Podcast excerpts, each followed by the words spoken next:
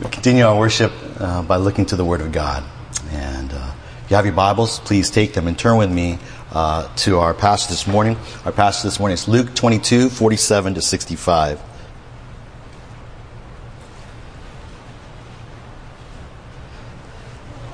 Luke 22, 47 to 65. It was a wonderful weekend uh, last week.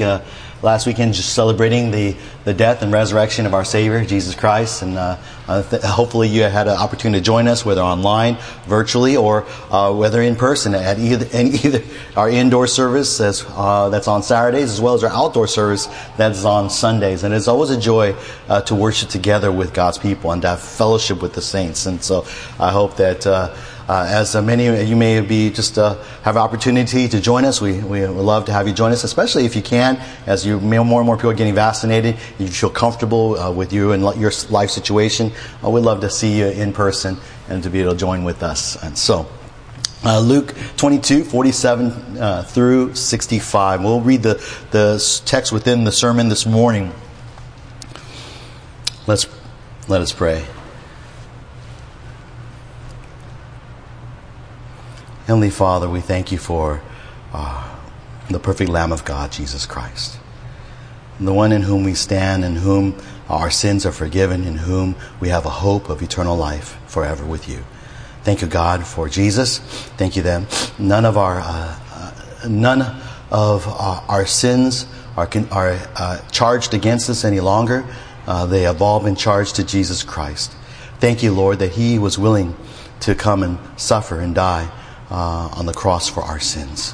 Thank you, God, for your perfect wisdom and your, your compassion, your perfect justice in fulfilling and uh, satisfying your, whole, your, your uh, holiness and justice, but also uh, demonstrating your mercy and love abundant, Father, are your grace towards us, is your grace towards us, and we thank you and we praise you. And as we look to your word, help us to see more of this glorious character uh, that you may have manifest in Jesus, your Son. Help us to once again be uh, confronted with who Jesus is, what he is, what he, uh, what he did, and what he said, and that we, uh, your people, would uh, re- would respond in love in, in worship, and that we would magnify uh, His name and your name. In Jesus' name we pray. Amen.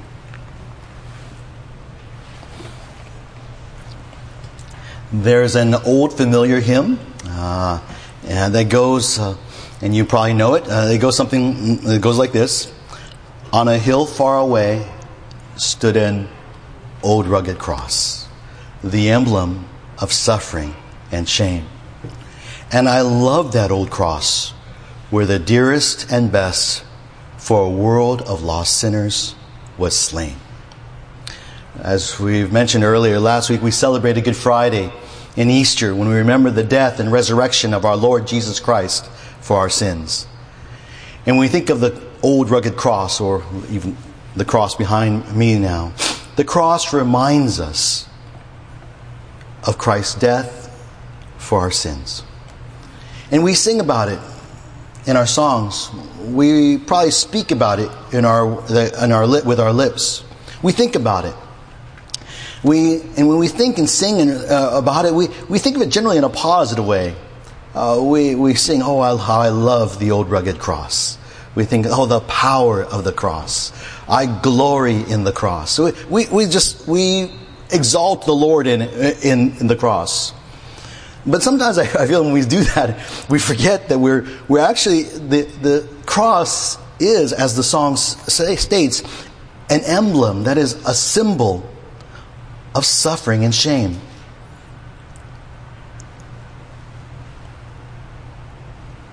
When Jesus died on the cross, he did not die with feelings of exaltation from his followers there was no glorying. There was no praising. There was no worshiping. It was a scene of, of death. It was a scene of, of suffering, agonizing, shameful death.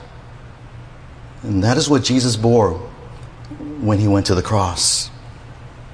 And in today's passage, we begin to see Christ's suffering and shame.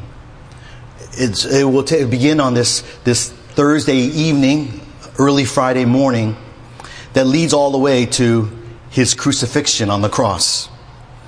It will, this, this passage progresses through his betrayal, his arrest, and his mockery. Eventually, it will lead to his trials and a judgment and rejection and crucifixion. And when we consider that Jesus suffered and endured all this suffering and shame willingly,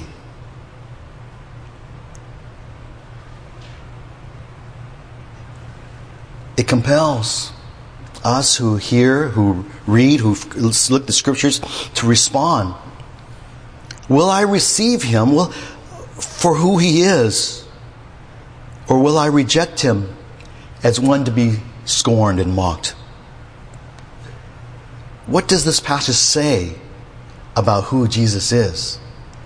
It says something very powerfully about who he is, but how do I respond to that?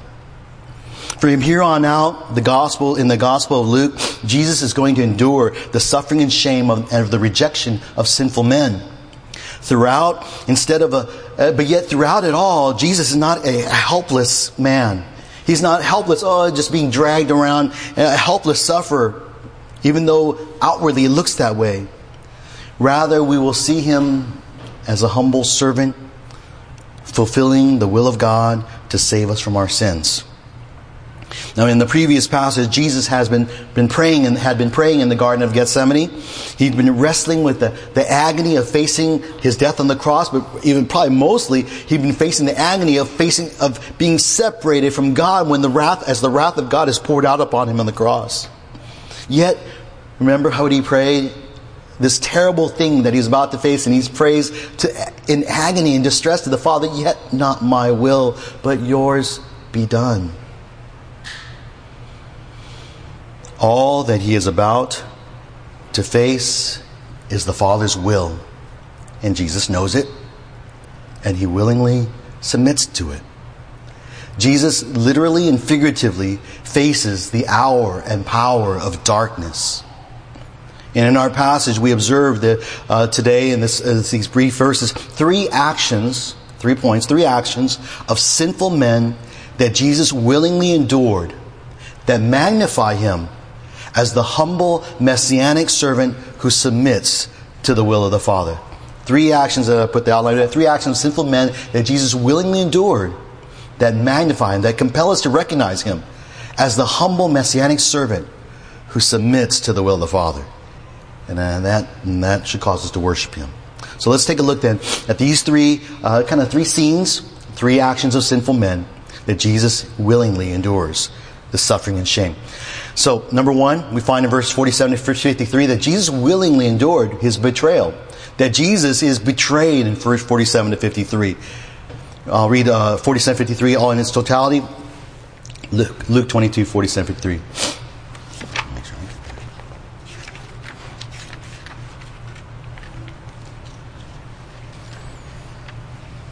While he was still speaking, behold, a crowd came and the one called Judas, one of the twelve, was preceding them.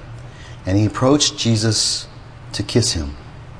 But Jesus said to him, Judas, are you betraying the Son of Man with a kiss?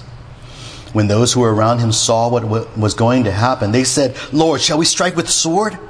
And one of them struck the slave of the high priest and cut off his right ear. But Jesus answered and said, Stop, no more of this. And he touched his ear and healed him. Then Jesus said to the chief priests and officers of the temple and elders who had come against him, Have you come out with swords and clubs as you would against a robber? While I was with you daily in the temple, you did not lay hands on me, but this hour and the power of darkness are yours. Now, Jesus, we see here, was uh, in the middle or in the context of praying. He had just spent the last hour or two praying to the Father. And then, while his disciples had failed to actually heed his instructions for themselves to pray, that they might not enter into temptation, And so he had been admonishing them. And it was in that context that when all of a sudden the crowds come, a crowd of people arrive. And at the front of the crowd is, oh, it's, it's Judas. Judas Iscariot. He had somehow, um, uh, he had, he had, he had, uh, he had gone off and now he was coming with a crowd. You recall back in chapter 22, verse 21, Jesus had revealed that one of his own disciples, one of the twelve, one of those who were seated, eating at the Passover meal with him, was going to betray Jesus that night. And we learned that even earlier that Judas had, um, had bargained with the chief priests, the religious leaders, to betray Jesus. We're told elsewhere that he betrayed him for 30 pieces of silver. And so during the meal, Judas had left to go and betray Jesus. But now he was returning.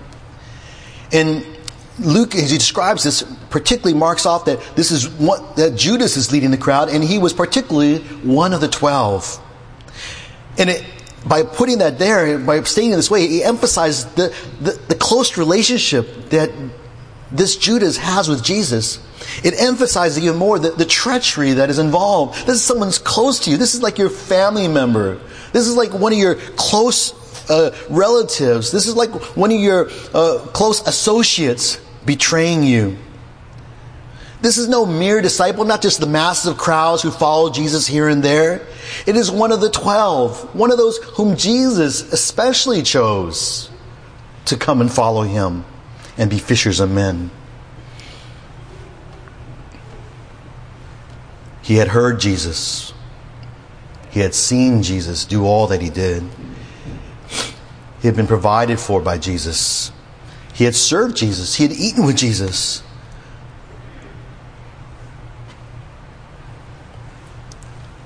And now he was going to betray Jesus. The sting of betrayal is intensified because this is one of Jesus' closest disciples. Jesus is now, Judas is now leading a crowd of, of religious leaders, guards, along with their guards and elders of, of, of Jerusalem. These were the very ones who, in, elsewhere in Luke, we've seen, these were the ones looking to kill Jesus, to oppose him. The sting of betrayal is also intensified because of the method in which Judas betrays Jesus. In fact, uh, Mark tells us in his parallel account that Judas had arranged to, in, in, to identify Jesus by kissing him on the cheek. And it was common in Jesus' days that disciples would, would kiss their teachers as a, as, as a greeting, even on their hand or on their cheek.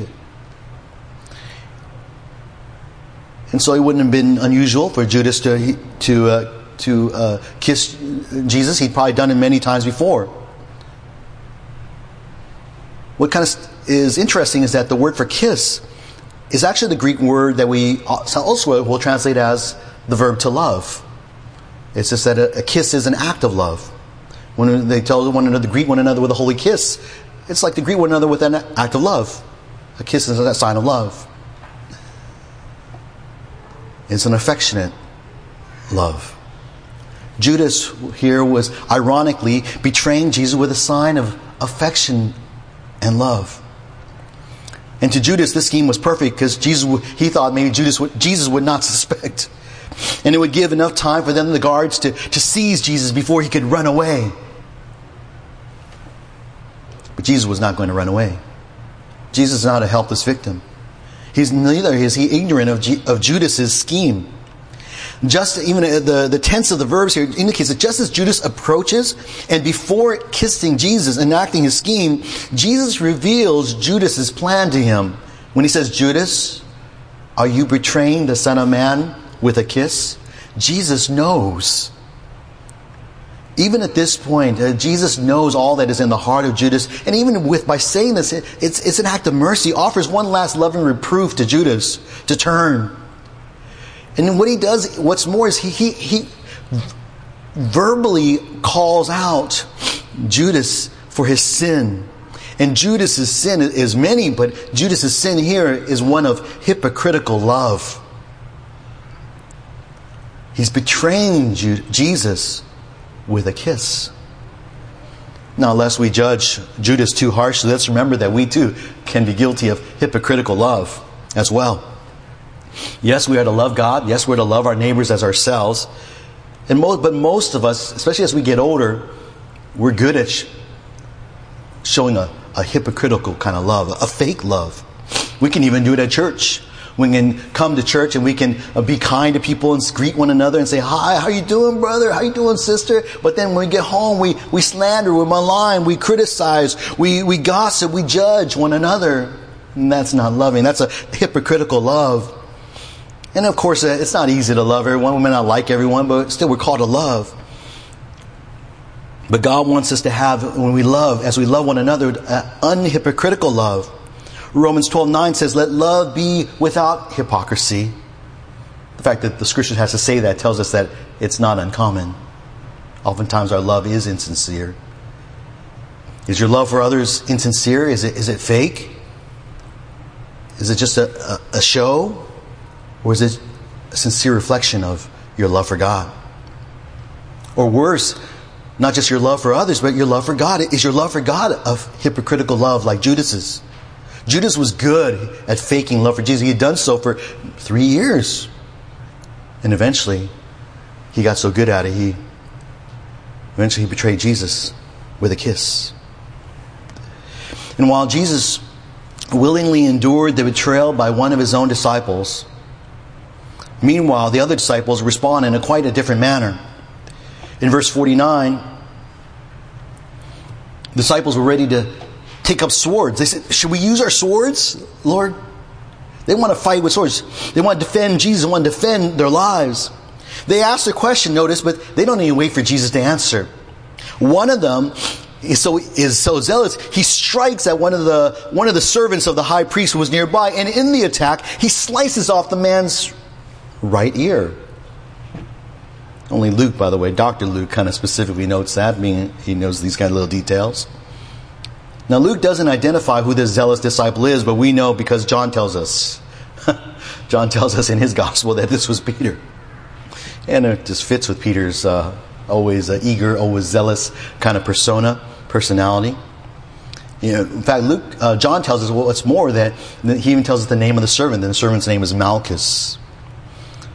But the fact that Peter cuts off the ear of the slave tells us that he was likely aiming for the head of this servant. That is, Peter was going to kill. You ever been so angry you want to kill someone? Maybe you won't want to admit it, but I know I've felt that way at times. That's the anger that the sinful kind of anger that man has. That's what kind of anger Peter has at this moment. He, he sinfully wants to kill this man who's going to arrest Jesus. He was looking to kill in Jesus' name.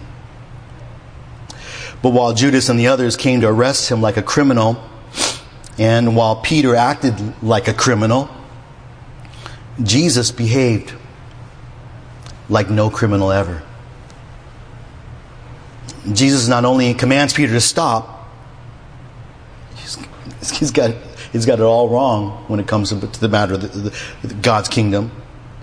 But then Jesus does something miraculous, something shocking he, he miraculously heals Malchus's ear. Um, don't know how he does it, but he maybe touches it. Maybe um, he just says it. But he heals Malchus's ear. Then, verse 52, Jesus responds to those who came to arrest him in the middle, in the middle of the night. Verse 52, he points out that the obvious uh, implication of so many who were who basically coming with swords and clubs. He says that basically you are coming as treating me like a robber. They treated him like one who is one who is one of those uh, vagabonds who would kind of uh, sit by the side of the road and kind of hide beside the side of the road, waiting for uh, uh travelers to come, and then kind of jump upon them and steal their things and beat them up. Obviously, those kind of robbers, that's the ter- term is used here of, would be considered armed and dangerous, and so that's why uh, these these uh, uh, and that's why swords and clubs would be necessary for those kind of people. But Jesus is no criminal. Jesus is the Christ. Jesus does not support taking up sword to defend himself. He does not support killing in his name. In fact, Jesus allows for his betrayal and arrest.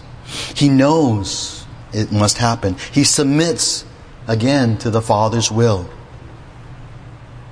And what's more, he explains what is that taking place. Verse 53 While I was with you daily in the temple, you did not lay hands on me. He points out that here they are, they, they come in the darkness of night. But this hour and the power of darkness are yours. He points out just their own, their hypocrisy. They had many opportunities, religious leaders, to arrest Jesus when he was teaching daily in the temple this past week. The most public place in all of Jerusalem. They could have just kind of, they, he was in their temple. He could have, the temple guards were just standing around. He could just uh, go arrest that Jesus. But they did not seize him. Why? Because they were afraid of the crowds. But now, under the cover of darkness, they make their move. This is their hour to act. But note, they don't act alone. The power of darkness is also theirs, according to Luke. Only Luke is the one who Luke's the only one who mentions this. This uh, what Luke implies by this phrase, the power of darkness, or when Jesus says the power of darkness are yours, is that Satan himself is at work in this very moment. Just as Satan had entered into Judas to betray Jesus back in uh, verse 3. So now Satan was also at work in the religious leaders to arrest Jesus. In fact, Luke, elsewhere in Acts 26, verse 18, he, he will write of darkness, he will compare. Uh, and put uh, symbolize darkness as a as a um, darkness is a symbol of Satan's dominion. Look that up uh, when you have time. And so the power of darkness, or the, the authority of darkness, the dominion of darkness, this is a reference to Satan. This was Satan's hour. Satan was working his power in, in not only in Judas, but in the religious leaders. And this was all under the cover of a literal darkness, but it was also, if you will, a metaphysical, spiritual darkness of Satan and his forces. And yet, while this, this is explained, and yet Jesus submitted and endured himself through all this to the Father's will. Jesus submitted himself to God, endured his betrayal, endured his arrest. What does it say? What does it say to us when, when an innocent man is betrayed by his own and delivered into the hands of his enemies, and yet while in that process, you, you think most people would say, No, I'm innocent. I didn't do anything. They might try to run away, even. I have not harmed anyone. You know, they might claim their innocence. But he doesn't do any of that. He is silent. But in the process, if he does anything, he, he, not, he stops his disciples from killing anybody. He heals, and then on top of that, he heals his enemy. This is, this is just, it, this is full of irony. He's betrayed by his own disciple with a kiss, treated like a criminal, and yet the healing of his enemies as they arrest him. Either Jesus is the greatest fool that ever walked on earth, or he is truly who he says he is the messianic Son of God and Son of Man. What else would explain how he behaves? What else would explain how he conducts himself? And you, as you look at this, this passage, must come to a decision, come to a choice. Is he the greatest fool that ever walked on the earth? A madman, a crazy, insane guy? Or is he the Messiah, the Son of God, the Son of Man? Jesus endured betrayal as part of his suffering and shame as he headed towards the cross. But the second action that evil men that evil men uh, did against him or committed against him that Jesus endures is found in 54 to 62. And that's our second point. Not only is Jesus betrayed, but Jesus is also denied. Denied. He's denied. Verse 50, uh, 54 to 62.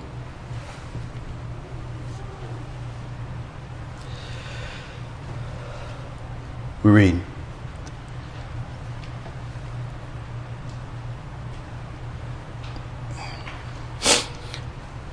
Having arrested him, they led him away and brought him to the house of the high priest. But Peter was following at a distance. After they had kindled a fire in the middle of the courtyard and had sat down together, Peter was sitting among them. And a servant girl, seeing him as he sat in the firelight and looking intently at him, said, This man was with him too. But he denied it, saying, Woman, I, I did not know him. A little later, another saw him and said, You are one of them too. But Peter said, Man, I am not. After about an hour had passed, another man began to insist, saying, Certainly this man also was with him, for he is a Galilean too. But Peter said, Man, I do not know what you are talking about. Immediately, while he was still speaking, a rooster crowed. The Lord turned and looked at Peter, and Peter remembered the word of the Lord, how he had told him, Before a rooster crows today, you will deny me three times. And he went out and wept bitterly. We move from Jesus' betrayal and arrest to a few hours later uh, to an, uh, the second event.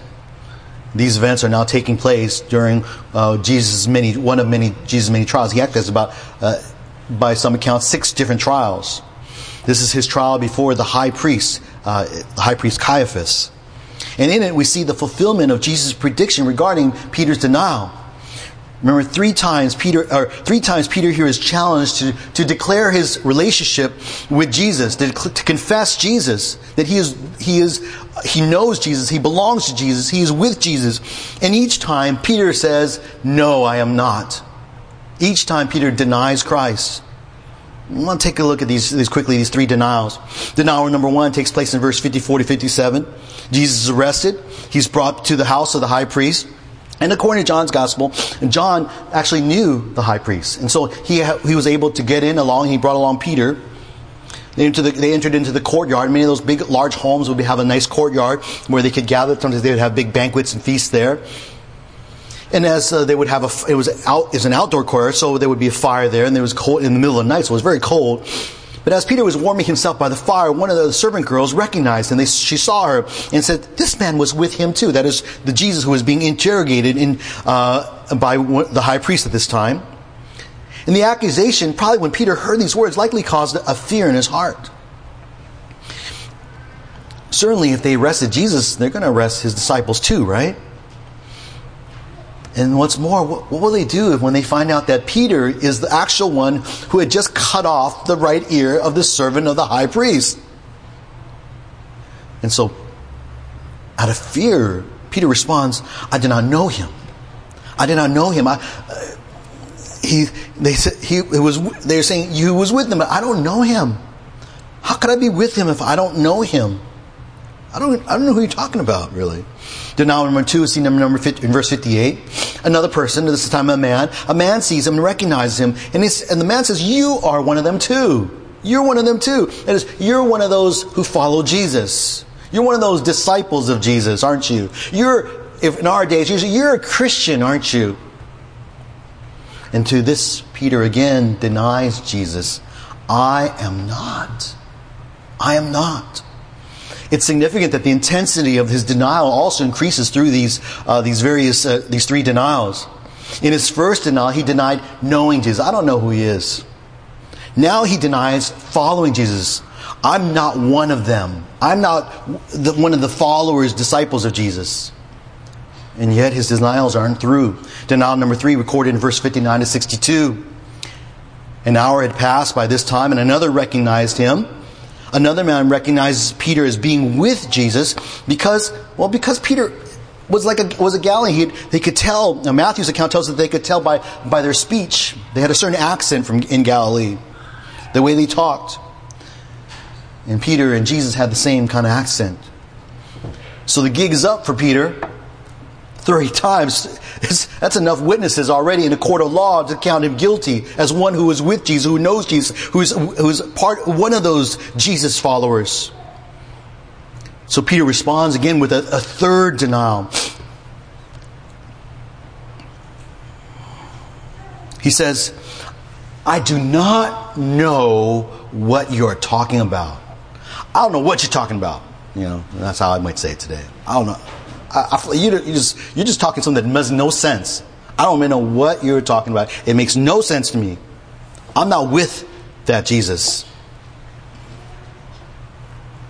The man had identified Peter as being with Jesus because he was also a Galilean.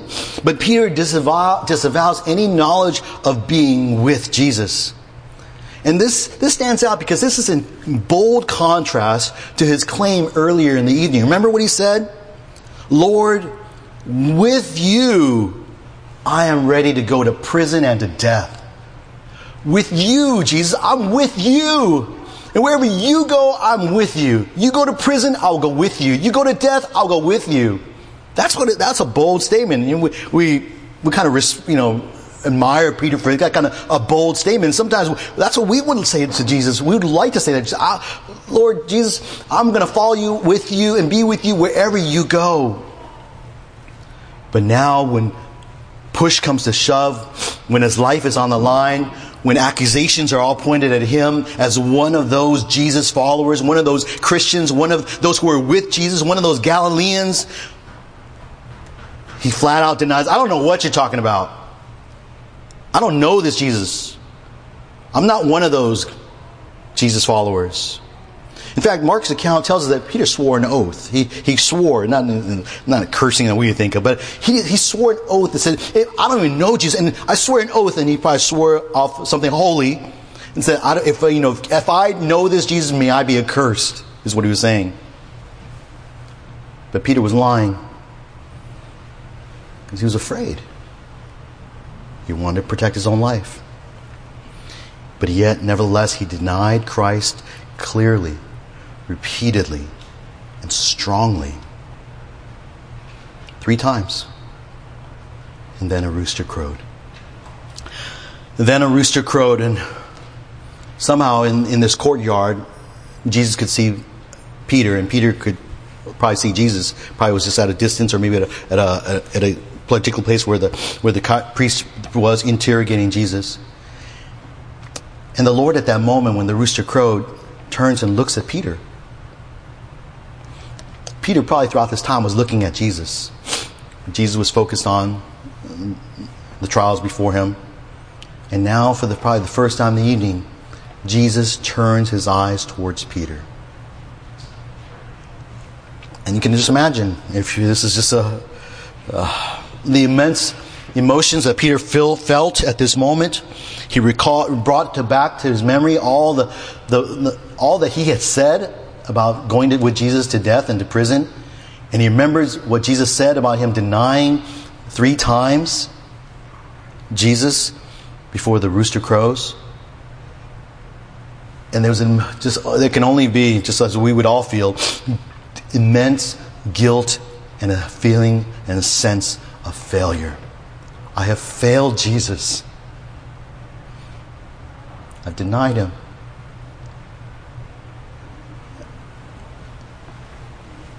And he runs out of the place weeping bitterly. He had failed the Lord and denied him at the moment of Jesus' great need. And what is so sobering about this is that this is not just average, this is not Judas. This is Peter. This is the apostle Peter. The same man, when called by Jesus to follow me, left everything behind and followed him. A same man who declared to Jesus before anyone else that Jesus is the Christ. The same man who, apart from all the other disciples, said, asked Jesus to ask me to come to you so I can walk on water to you. This was a man of great faith and great trust, great zeal, great passion for Jesus. And here he was in the, in this, in the middle of the night with under great fear, great temptation. He denied Jesus three times. He didn't do so because he planned to. It was, it was not a premeditated kind of thing. But it was a moment of fear and weakness. His desire to save his life preempted any allegiance to Christ at this moment. And while understandable, it doesn't justify his sin. The thing for us to remember is that this could happen to you and me. If it can happen to apostle Peter, it can happen to you and me. We can deny Jesus too.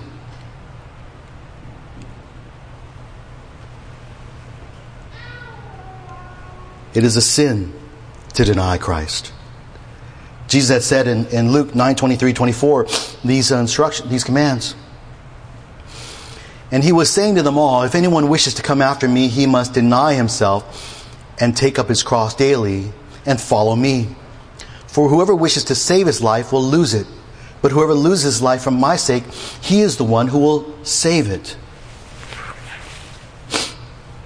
See, followers of Christ are called by Jesus to, to deny ourselves, not the Son of Man, as we take up the cross and follow him.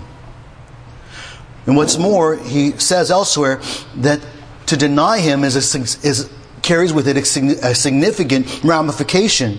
In Luke 12, 8 through 9, Jesus says these words, And I say to you, everyone who confesses me before men, the Son of Man will confess him also before the angels of God. That is in heaven. If you confess Jesus before men, Jesus was going to confess you. He's going to say, I know you, you're mine, before in the angels in heaven. But he, verse 9, he who denies me before men will be denied before the angels of God. We deny Jesus here on this earth, when in heaven, before the angels of God, before God the Father's throne, he will deny ever knowing us. He will deny us just as we denied him on earth. If you deny Christ, he will deny you. That's, that's the eternal ramifications of denying Christ.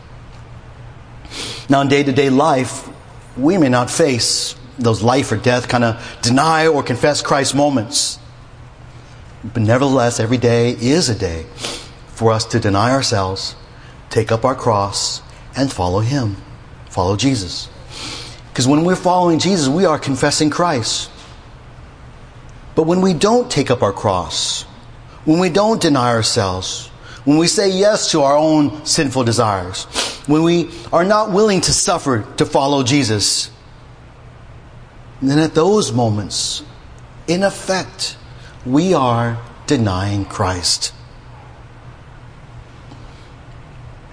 Let us learn, however, from Peter's failure that in the right moment, the right circumstances, we choose to deny Jesus too. Hopefully, it is not a consistent pattern of our lives, but in moments of darkness, in moments of fear, moments of great temptation, we may fall susceptible. It's, it can happen. And most likely, it will happen because we were not watching and praying. And that's why we fall into temptation. As Peter and his disciples had failed that night. And when we fail, we can learn from Peter and know that repentance and forgiveness, no matter how great our sin, no matter how great our denial of Christ, no matter how many times we denied Christ, there is always a possibility of repentance and return to Christ because of Jesus. Because of Christ, what He's done, because He suffered the, and, and the, the cross for our sake. Let us not respond when we, when we fail, when we deny Jesus. Let us never be like Jesus, Judas. Feel, oh, I'm such a sinner. Oh, I'm just a, and then just go run off and try to end the suffering by just killing our lives, by ending ourselves, or hiding from Jesus as Adam and Eve hid from God. None of those are the right responses. Only repentance, return to God, and casting ourselves upon the mercy of God is their repentance and forgiveness. In both cases, Jesus knew ahead of time that he would be betrayed by Judas and he would be denied by Peter. He knew both would happen, and yet still Jesus willingly endured the suffering and shame. Why would he do that? Either he's a fool, a madman, or he is the Messiah. But his suffering and shame would get worse. The third and final action of sinful men that Jesus endured on the, and as headed before, as he heads to the cross is that Jesus is mocked. Jesus is mocked in verse 63 to 65. Now, we read on. Now, the men who were holding Jesus in custody were mocking him and beating him, and they blindfolded him. And were asking him, saying, Prophesy, who is the one who hit you? And they were saying many other things against him, blaspheming. Those holding Jesus is a reference to those the temple officers, the temple guards. And we see these uh, temple guards, and we see the cruelty, their cruelty in, in these verses. They do two things primarily to Jesus. Number one, they were mocking him. They were ridiculing Jesus. They were, they were basically making a fool of Jesus. They were treating Jesus like he was a fool. Someone to be fooled with, someone to be, to be spit upon. Number two, not only they were mocking him, but they did so while beating him. They were striking him. The tense of the verbs here, mocking and beating, indicate that it was a it was this was not just a one-time punch, a one-time mockery. This was a continual mocking, a continual beating. In fact, Luke describes it completely, uh, an instance of it where they were basically blindfolded Jesus, and then they were basically beating him on the face, on the body, and mocking him with these words Prophesy! You're a prophet? Who is the one who hit you? What cruelty. This man's bound. He cannot see. He's helpless. And here they are beating him and mocking him. They had probably heard that he was a prophet. Now they're mocking him as, for being so. Mark tells us that they also spat on him, slapped him. But it wasn't just limited to the cruelty of physical and verbal abuse. There was many other things that, according to Luke says, that many other things that were speaking against him.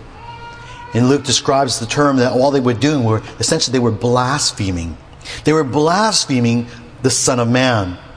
They were reviling him, is the word. They were mo- the mockery of Jesus, treating him as anything less than the Son of God, anything less than who he is, what he deserved to be treated. What is a sense as a form of blasphemy. And in the world today, while people may not mock Jesus like uh, these soldiers did, when we can still be guilty of, of mockery of him and bla- blasphemy of him when we believe something less of the Son of God, and we don't acknowledge Him for who He actually is, then that is a form of blasphemy. You know, we could actually think of Jesus as being a, a great philosopher. His, his you can go to any university, you probably find some class on Jesus as a philosopher, the philosophy of Jesus, or the, the he'd be listed as one of the great philosophers of the world. One could also think of him as a great prophet, as some of the other world religions might think of Jesus as he was a great prophet. Or even that Many people might just think, well, he was a great man. But if that is all that we think he is, then we are essentially denying who he really ultimately is, that he is the Son of God. And to, to think of him as something great, as a great philosopher, great prophet, great man, but not recognize him as the Son of God is blasphemy. And people today still mock Jesus in that way. And what's more, even in our world, around our world, people still beat him as these soldiers did and whatever evil men do to Christ's people. We read about it in, in other countries, in other, in other countries around the world, where Christians are being killed, are being beaten, are being raped, are being robbed of their livelihood, beheaded even. Whatever they do to Christ's people, they do to Christ. As Jesus said to Saul, the persecutor of the church on the road to Damascus, Saul, Saul, why are you persecuting me? I am Jesus whom you are persecuting. Saul was persecuting the church, but when he persecutes the body of Christ, he is persecuting Christ himself. And when people persecute the church today, they are not persecuting just the church, they're persecuting Christ still. And that reflects the continued blasphemy against and mockery of, against Jesus. And yet, despite all the cruelty of his captors, Jesus, what does he do? And in a moment, he's the Son of God. He, call, he could call a legion of angels down. He could just speak if he willed, and they would all be judged. But Jesus submitted himself to the suffering and shame of the verbal and physical abuse of these guards. He uttered no words of protest. He said, No, don't do that. And this, his silence before his shearers, as Isaiah puts it, would make a deep impression upon Peter. in his first letter to the churches in Asia Minor who would write these words of Jesus. 1 Peter 2 21, which we read in our call to worship. For you have been called for this purpose, since Christ also suffered for you, leaving you an example for you to follow in his steps. That Jesus sets for us an example, who committed no sin, nor was any deceit found in his mouth. He was innocent. We're not innocent, but he is. And while being reviled, he did not revile in return. While suffering, he uttered no threats. He was treated, he was treated with mockery. He was treated with beatings, which is reviling, suffering. But what did he say in, back, in return? I'm innocent. Curse upon you. No. He was silent and he kept instead entrusting himself to him who judges righteously. That's what Jesus did. Jesus entrusted himself to the Lord God, his Father. And we, who, we find here an example in Jesus for those who, are, who may undergo suffering for Jesus' sake. But moreover, all of us ought to marvel that Jesus would endure all of this, this shame, this suffering. This is a, we marvel at, at his devotion to the Father's will. Yet not my will, but yours be done. And that is not it, it include it is ultimately the death on the cross, but it's all of this as well and everything in between. It is all the Father's will. And Jesus submits to it, though it is agony, it is distress. If we were going through, the, through it, we would not hold up probably so well. And when we, we marvel at the love of Jesus for his Father, that he would submit to his Father's will. We marvel at the love of Jesus for the world, that he would endure all this shame and suffering, ultimately to go, because the cross is where he was headed and he went to the cross not because he had to, but he did so because we needed him to. We needed him to. All of this, Jesus endured. We have learned, in conclusion, of how Jesus endured the suffering and shame of the cross